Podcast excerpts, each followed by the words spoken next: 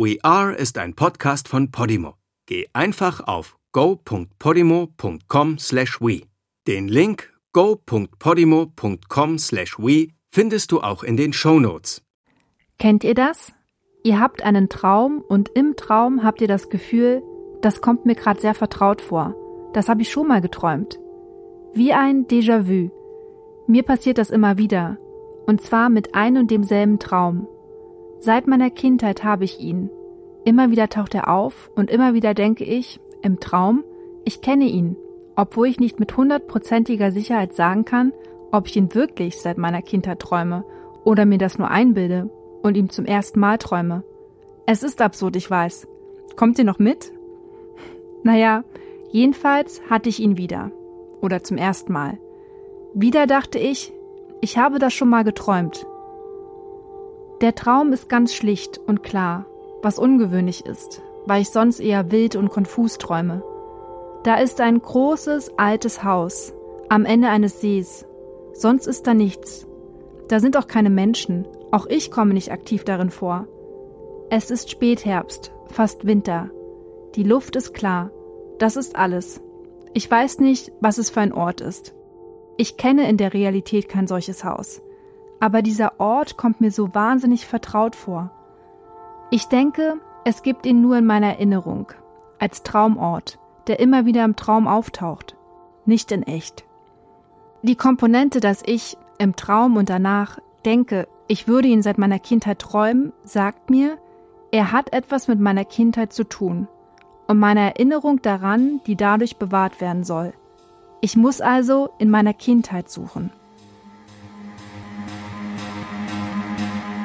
Ich bin Jette und ihr hört We Are, das Verschwinden meiner Schwester. Das ist Folge 13.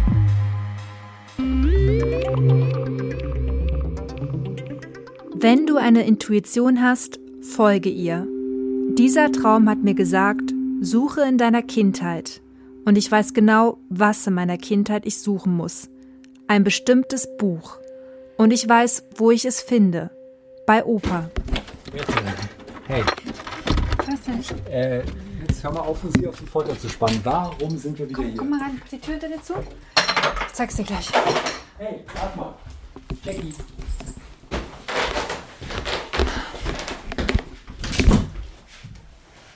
Wo ist es?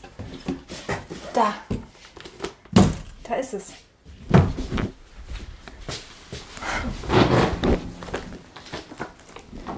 Seit meiner Kindheit, seit ich so vier oder fünf Jahre alt bin, bin ich so fasziniert von diesem Buch. Ich habe es mir immer und immer wieder angeguckt. Schau mal da. Diese, diese Zeichnungen, diese Fratzen, fabelhaften Wesen, das, das ist so faszinierend für mich gewesen. Ja, ist so aus dem Mittelalter alles, oder? Opa hat mir darin immer vorgelesen. Ich konnte ja damals noch nicht lesen. Hat sich geduldig mit mir jede Seite, weiß nicht wie oft, angeguckt. Da warst du vier, fünf Jahre alt? Ich meine, das ist doch ganz schön brutal und grausam auch, was man da so sieht. So für ein kleines Kind. Ja, und irgendwann hat es dann aufgehört. Ich weiß nicht. Ich habe da bestimmt jetzt schon seit 15 Jahren nicht mehr drin geblättert und habe das auch ehrlich gesagt total vergessen, dass es dieses Buch gibt. Ja, und deswegen sind wir jetzt hierher gefahren, äh, weil du einen nostalgischen Moment aus deiner Kindheit hier mit uns teilen möchtest, Sehr oder witzig. was? Nein. Schau mal, da gibt es diese eine Passage. Die hat mir Opa immer wieder vorgelesen. Er musste mir die immer wieder vorlesen. Und in der geht es um Hexenverbrennungen. Hexenverbrennungen, ja? Ihr hört, mein Freund ist etwas genervt von meinen Alleingängen grad. Aber das ist einfach eine krasse Reise in meine Vergangenheit. Ich bin einfach gerade sehr mit mir beschäftigt. Und ich merke, wie das alles einen tieferen Sinn hatte, was damals passiert ist. Das Verhältnis zu meinem Großvater, das war sehr speziell. Schon als Kind hatte ich das Gefühl, er sieht etwas in mir. Er wollte, dass ich diese Geschichte verinnerliche. Von früh an. Wie heißt denn das Buch eigentlich? Die vergessene Geschichte deutscher Geheimbünde des späten Mittelalters. Die Hexenverbrennungen hier in diesem Buch, die stehen in Verbindung mit einem Geheimbund. Pass mal auf, hier steht. Der Bund Der Schwarze Handschuh praktizierte noch weit bis ins 18. Jahrhundert in Brandenburg Hexenverbrennungen, also als die eigentlich längst Geschichte war. Die letzte offizielle Hexenverbrennung in Brandenburg war 1701 in Fergitz, einem Dorf in der Uckermark, an Dorothee Elisabeth Tetzlaff. Der schwarze Handschuh soll aber darüber hinaus an der Praxis festgehalten haben. Wie heißt die? Elisabeth? Was für ein Zufall. Du meinst wegen Elisabeth? Ja, ist Quatsch.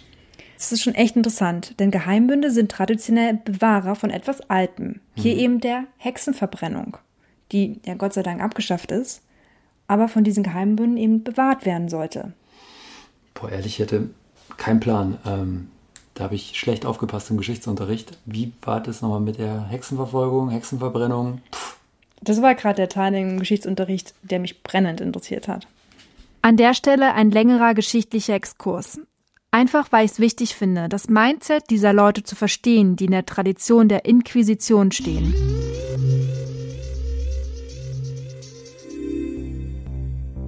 Im 12. Jahrhundert wenden sich viele Gläubige enttäuscht von der katholischen Kirche ab. Der Grund? Der Klerus lebt in Saus und Braus, während das Volk größtenteils in schlimmer Armut lebt. So entsteht eine neue Bewegung innerhalb der Kirche, die der Katharer, übersetzt die Reinen. Sie waren vor allem in Südfrankreich aktiv, predigten Armut und Besitzlosigkeit. Es wird daraus eine Gegenkirche, die immer mehr zu Gefahr für Kirche und Papst wird. Der führt Kreuzzüge gegen diese Ketzer. Als solche werden von nun an alle bezeichnet, die nach Auffassung der Kirche Häresie betreiben, kirchliche Dogmen und das Evangelium in Zweifel ziehen. Sie werden gezielt verfolgt. Papst Gregor IX. setzt 1231 dazu Inquisitoren ein. Inquisitio bedeutet gerichtliche Untersuchung. Läuft so. Ein Inquisitor, meist aus Mönchsorden wie dem der Dominikaner, zieht von Ort zu Ort und beschwört die Leute, Ketzer bei ihm anzuzeigen, damit diese vor Gericht gestellt werden. Geständige Ketzer wurden in leichteren Fällen zu Bußen oder Gefängnisstrafen verurteilt. Außerdem mussten sie fortan als Zeichen ihrer Verfehlung ein Büßerkreuz tragen. In schweren Fällen wurde die Todesstrafe verhängt.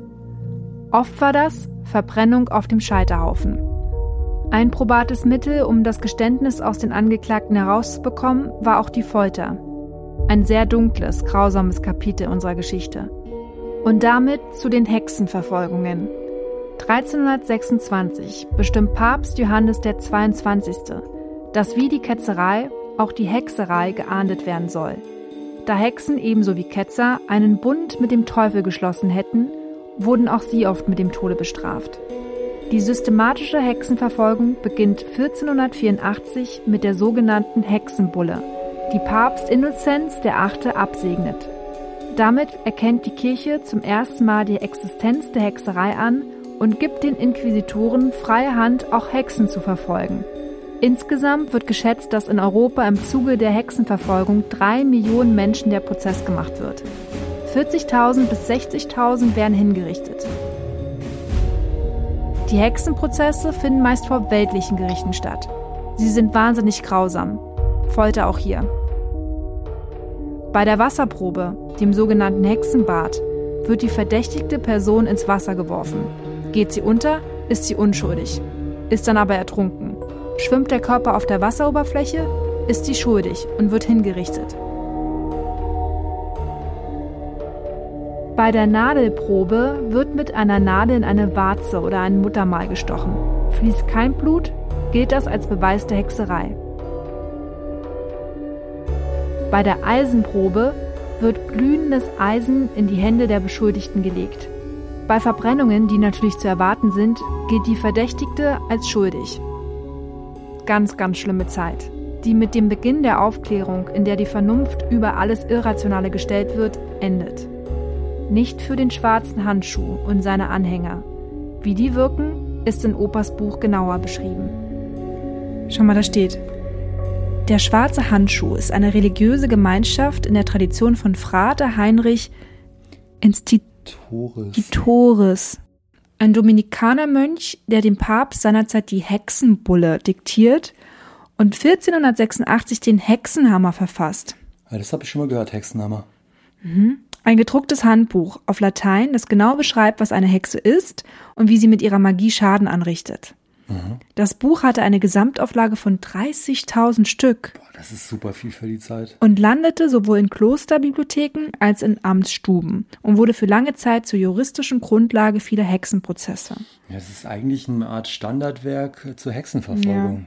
So How-to ähm, Hexenverfolgung oder so. Weißt du, was ich glaube? Hexenhammer, das habe ich hier im, im Bücherregal von meinem Opa gesehen.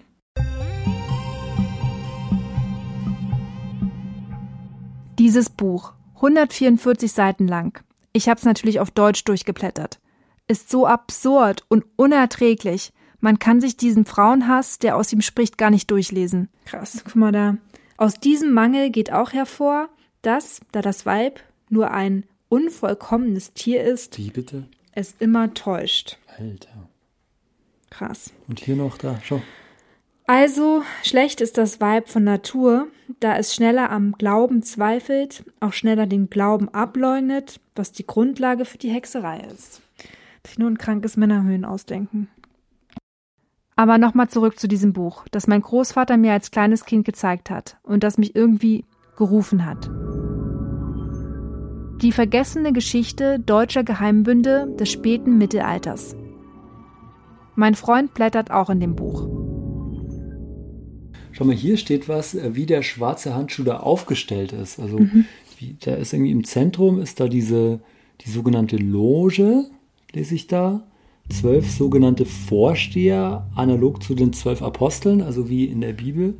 Und der dreizehnte von ihnen nennt sich Großinquisitor. Inquisitor. Der ist irgendwie der Kopf der Loge. Inquisitor oder wie wird das aussprechen? Der Großinquisitor. Mhm. Genau. Und er ist der Kopf der Loge. Kopf der Loge, genau. Und hier ihr Ziel die Reinhaltung der kirchlichen Lehre vor heidnischen Unterwanderungen in Gestalt von Hexen. Krass. Alle 25 Jahre muss eine Hexe hingerichtet werden.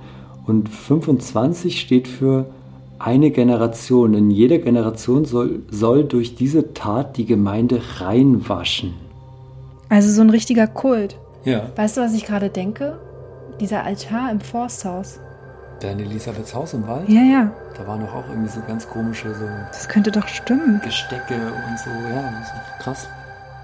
krass, passen. also die sind davon ausgegangen, dass in ihren Gemeinden Hexen sein sollen. Hexen sind, ja. Und die haben durch diese Hexenverfolgung und Verbrennung haben sie dem Vorschub geleistet und dann so eine Art symbolischen Opfermord begangen. Genau, also du, du opferst im Grunde eine Hexe dafür, dass dich dann. Eine potenzielle Hexe, du weißt es ja nicht. Potenzielle Hexe, damit der, der liebe Gott oder was dich dann vor dem Bösen verschont.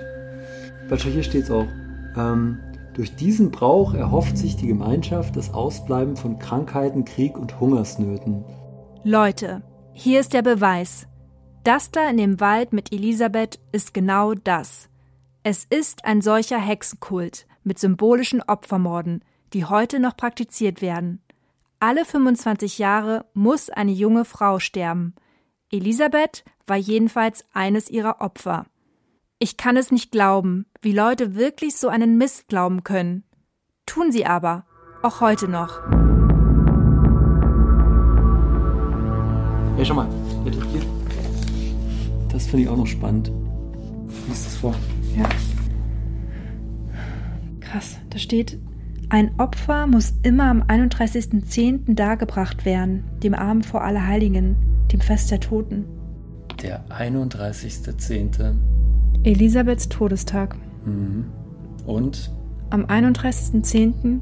ist Kali verschwunden. Ja, Halloween. Und sind We Are verschwunden. Krass, krass, krass.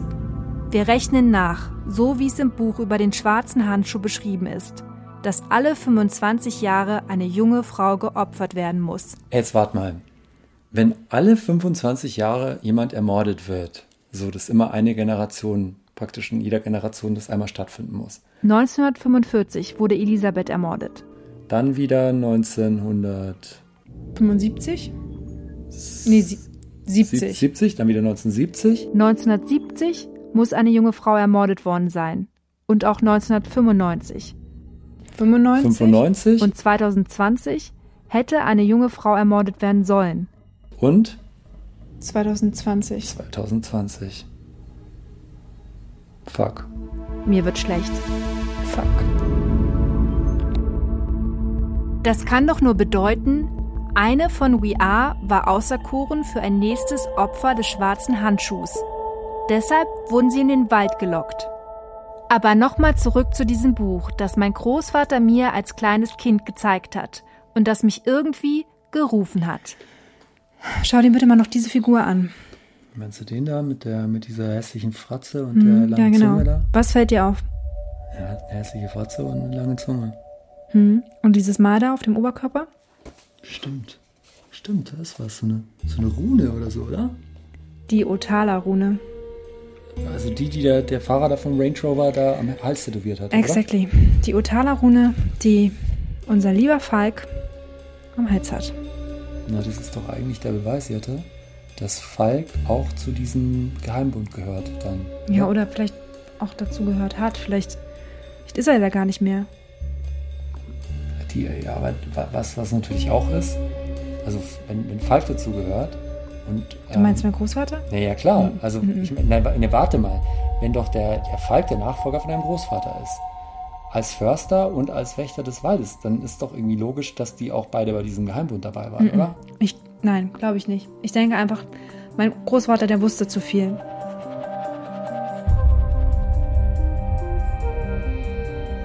Ihr wisst, ich gucke immer ganz genau hin. Hinter jedem noch so kleinen Detail kann sich ein neuer Rechercheweg auftun. In dem Fall finde ich es auf dem Cover des Buches, das ich als Kind mit Opa so fasziniert angesehen habe. Die vergessene Geschichte deutscher Geheimbünde des späten Mittelalters. Ein Buch ohne Bild vorne, wie eine wissenschaftliche Arbeit, erschienen im Ostverlag. Autor des Buches Gerald Richter. Gerald Richter. Den Namen kenne ich. Ich war dritte Klasse, ungefähr neun Jahre alt oder so. Mama war auf Kur, weil sie musste sich von der Blinddarmentzündung erholen und ich war bei Oma und Opa in der Zeit. Und ich weiß noch, es war ein Abend, da konnte ich nicht schlafen und ich bin runtergegangen, also es muss schon auch echt spät gewesen sein, weil es war dunkel draußen. Ich bin runtergegangen in meinem Schlafanzug und in Opas Zimmer war da aber noch Licht. Und da war Opa mit einem Mann und die waren, boah, ich kann mich, also die haben sich irgendwie gestritten aber ich kann dir nicht sagen, was, was die gesagt haben. Aber so mein Gefühl sagt mir, das war ein Streit. Und jedenfalls hat mich Opa dann, hat mich an die Hand genommen und hat dann zu seinem Besucher, zu diesem Mann gesagt, dass er jetzt seine Enkelin ins Bett bringen muss, also mich. Und ich weiß noch, dass er dann zu ihm gesagt hat, auf Wiedersehen, Gerald. Und ich fand den Namen irgendwie so lustig, weil Gerald, ich meine, Gerhard, das kennt man, aber Gerald, ja, Moment. Also Gerald Richter ist der Autor des Buches und dein Opa kannte den? Ey, dann lass den doch mal ausführlich machen. Der lebt doch bestimmt noch, oder? Wenn das so einfach wäre. Im Internet findet man nichts über Gerald Richter. Den Verlag gibt es nicht mehr, der Ostverlag. Ich frage meine Mutter, schreibe ihr eine SMS. Kennst du einen Gerald Richter? Hat Opa den Namen einmal erwähnt? Sie kennt niemanden, der so heißt. Ich versuche es bei dem Heimatverein, wo mein Opa bis zu seinem Tod Vorstand war. Dort habe ich das Glück, Opas Enkelin zu sein, denn der Name meines Großvaters öffnet mir Türen, obwohl die Frau am anderen Ende der Leitung zunächst eher schroff ist. Hallo, ähm, hier ist die, die Enkelin von Klaus Gander. Ja, ja, Klaus Gander. Der war mal bei Ihnen im Heimatverein, Vorstand. Ähm, ich habe mal eine Frage und zwar kennen Sie, kennen Sie einen Gerhard Richter? Gerald Richter, Entschuldigung. Ja. Ja, ja genau. Ähm, haben Sie vielleicht den Kontakt, dass ich ihn irgendwie erreichen kann, eine Telefonnummer oder eine Adresse? Ähm, ja, ich habe da eine Frage. Ich habe da in Unterlagen von meinem Opa was gefunden und ähm, ich interessiere mich auch so für, für alles, was so passiert im Umfeld hier. Ja, genau. Ja? Aha. Okay, ich schreibe, ich habe einen Zettel. Ja? Ich habe was zu schreiben. Aha. Aha. Aha. Mhm. Okay. Ja. Bitte, wiederhol die Nummer nochmal. Ähm, ja, ähm, ich wiederhole nochmal die Nummer, damit ich auch alles richtig aufgeschrieben habe. 03377 mhm. 311045. Genau. Ja, herzlichen Dank. Ich notiere die Nummer und rufe sofort dort an. Okay. Schon mal Freizeichen? Gut. Ja, hallo. Entschuldigung, dass ich Sie so einfach überfalle. Ich bin die Enkelin von Klaus Gander und ich habe eine Frage zu seiner Vergangenheit. Wie, Sie kennen keinen Klaus Gander? Aber ich bin doch richtig bei Gerald Richter, oder? Fuck, der hat einfach aufgelegt. Einfach, aus Einfach aufgelegt. einfach aufgelegt? Ja. Soll ich da jetzt nochmal anrufen? Ob das was bringt? Na, das hat ja super geklappt. Doch kurze Zeit später kommt eine SMS. Alter Krug, 17 Uhr, morgen, komm allein. Die Nummer ist anonym. Der nächste Tag, kurz vor 17 Uhr, mein Freund und ich vor dem alten Krug. Mein Freund wartet draußen im Auto. Die Gaststätte im Blick, sollte was sein. Wenn ich seine Hilfe brauche, schicke ich ihm eine SMS. So unsere Abmachung. Ich habe mein Aufnahmegerät dabei. Also, ich bin jetzt hier im alten Krug und warte. Das ist so eine typische Dorfkneipe. Also alles eher oll und dunkel. Es riecht so nach Eintopf mit Wurst oder irgendwie sowas. Wisst ihr was? Ich stehe aber auch manchmal echt auf dem Schlauch. Der Name der Dorfkneipe. Ist euch das schon aufgefallen? Alter Krug. Klingelt's? Nein? Oh, ich hab's auch erst eben gerafft. Schöne Detektivin bin ich, echt. Jerry hat doch in der vierten Folge davon gesprochen, dass man Elisabeth kurz vor ihrem Verschwinden noch im alten Krug in den Wald gehen sah. Eines Herbsttages, es war der 31. Oktober 1945, da war Elisabeth auf dem Nachhauseweg von einem Treffen mit Gero. Zum letzten Mal wurde sie gesehen in der Nähe des alten Krugs einer Dorfkneipe. Ist das der alte Krug? Ich meine, hier liegt auch gleich so ein Wald. Und ich sagte euch ja schon, dass der alte Krug, das ist so die einzige Kneipe hier im, im näheren Umkreis. Alter, wenn das der alte Krug ist, aus dieser Jarrow-Geschichte, dann, dann, dann führen jetzt langsam echt alle Fäden zusammen. So krass. So krass, wie sich das jetzt alles so nach und nach fügt. Ich sitze hier hinten in einer Ecke. Von hier aus kann man gut die Tür beobachten. Ja, es ist 16.59 Uhr. German Pünktlichkeit in my jeans. Der Absender der SMS ist immer noch nicht da, aber ich gehe mal stark davon aus, dass, dass das Gerald ist, dieser Gerald Richter. Sicher weiß ich das natürlich nicht. Ähm, außer mir sind noch zwei ältere Männer da am Tresen.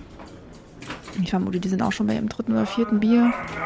Und hinten da ist so ein Flipperautomat, echt ein Flipperautomat. Das ist schon echt irgendwie fast modern hier in dieser Dorfkneipe. Der ist auch so eher älter. Also der Typ. Ja, langsam, ey. Ich hätte vielleicht doch Simon mitnehmen sollen, aber der sitzt ja draußen bei Jack im Auto. Weil in der SMS von gestern da stand, dass ich alleine kommen soll. Das haben wir jetzt auch nicht gewagt, irgendwie, dass er doch mitkommt, weil, weiß ich, keine Ahnung, wenn er dann irgendwie Simon sieht. Nicht, dass er dann umdreht. Moment mal, da kommt jemand rein. So ein Mann. Lederjacke, Lederhose, schwere Stiefel, so Jagdkleidung. Das sein. Ah, nee. Nee, der geht zu den zwei Männern an der Bar. Okay, es ist fünf. Die Dorfkirche ist nicht zu überhören. Der Mann vom, vom Flipperautomat, der kommt zu mir. Miss Jette? Ja? Ich bin Gerald, ja. Okay. Ah, hallo, Gerald Richter. Ja. Ah, jetzt sehe ich da ein Aufnahmegerät. Bitte keine Aufnahme. Ich beantworte gerne Fragen, aber keine Aufnahme. Okay, dann mache ich das aus. Kein Problem. Das hat ja lange gedauert. Wie war's denn? Also, frag mich echt nicht, wer der Typ war, aber es war nicht Gerald Richter. Ich bin Jette und ihr hört We Are, das Verschwinden meiner Schwester.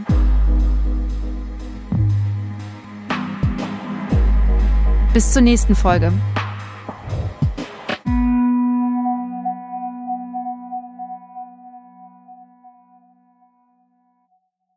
In der Podimo-App findest du übrigens nicht nur diesen Podcast, sondern noch hunderte weitere Podcasts, die du sonst nirgends hören kannst.